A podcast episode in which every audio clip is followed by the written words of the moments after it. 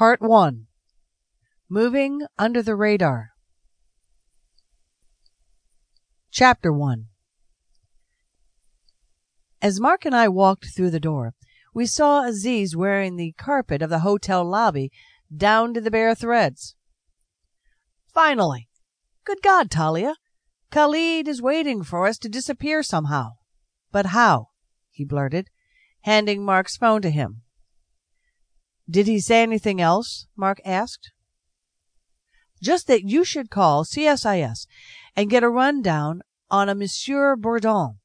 Apparently this guy is a new character in the play, and Khalid wants to know who he's dealing with. All right, let's get out of here. I'll call for the launch. What about not now, Aziz? Mark was visibly irritated with her doctor's inquisition. Did he sound all right? I asked Aziz impatiently. In a few words, Khalid sounded as a prince ready to do battle would. I had to smile at the comparison, because Khalid's commanding presence in speech sometimes could be overwhelming to the unknown interlocutor. I suspected that Aziz got an earful a few minutes earlier. Given that we had no luggage and nothing to laden our stride, we reached the launch quickly. Aziz took the wheel while Mark and I sat facing each other. The sun was high above the horizon and the heat was beating down on us. As we were heading down the inlet at reasonable speed to avoid the pounding of the waves, all at once I saw the second trawler. I didn't recognize it as such momentarily. Since there were many travelers and boats of all kinds traveling these waters on any given day, I hadn't paid attention to this particular vessel. Yet there it was, coming straight at us. Aziz swerved to avoid it. The sudden jerk had been so strong that it wrenched me off my seat. I tumbled onto the floorboards, just in time to hear the whizzing sound of a bullet pass near my head. I had no time to think. Stay down! I heard Mark scream at me. I flattened myself and put my hands over my head. When I felt the boat resume a steady pace, I slowly removed my hands from atop my head and glanced furtively at Aziz.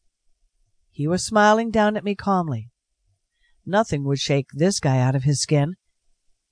Even hearing shots being fired around him didn't seem to faze him one bit. I returned the smile and turned to see what Mark had been up to. The reason for his silence dawned on me in an instant. He had been hit. He was slumped on the bench, bleeding from his butt. I burst out in hysterical laughter. It must have been a reaction from the shock. Some of my friends would say, Talya, you're awful. Aziz looked over his shoulder in Mark's direction and realized why I was laughing. Take the wheel, will you? I've got to get him on the floor. He must have passed out. And I've got to stop the bleeding. Go, go! I yelled as I stood up and took the wheel from Aziz. When I did, the first thing I noticed was the trawler coming back at us at full speed. Although the launch was much faster than the trawler was, and much more maneuverable, I would have had a hard time, in such a short distance, to avoid it plowing us into smithereens. But I wasn't going to let it pass us all guns blazing either. In a jerk, I turned the wheel 180 degrees and backtracked, leaving our pursuer at liberty to catch up to us which I knew it couldn't do. The only problem with this was that they were now heading in the wrong direction, north instead of south, towards the St. Johns River. I veered to the right this time and got us as near to the beach as I could, knowing that a trawler's hull sinks much deeper into the water than that of a launch, so I couldn't come close enough for anyone aboard even to take aim at us. Now, and as I wanted, I was heading south. However, the speed at which our launch was traveling was creating a spray behind us that was showering every other craft in its wake. I was trying my best to keep from hitting anyone, but unfortunately, some of the numerous windsurfers had to take a quick dip to avoid us nonetheless. I heard the screams from them as well as few chosen unwelcome words. Luckily, there aren't any bathers on that side of Amelia Island, so I was sure I hadn't chopped anybody's head off.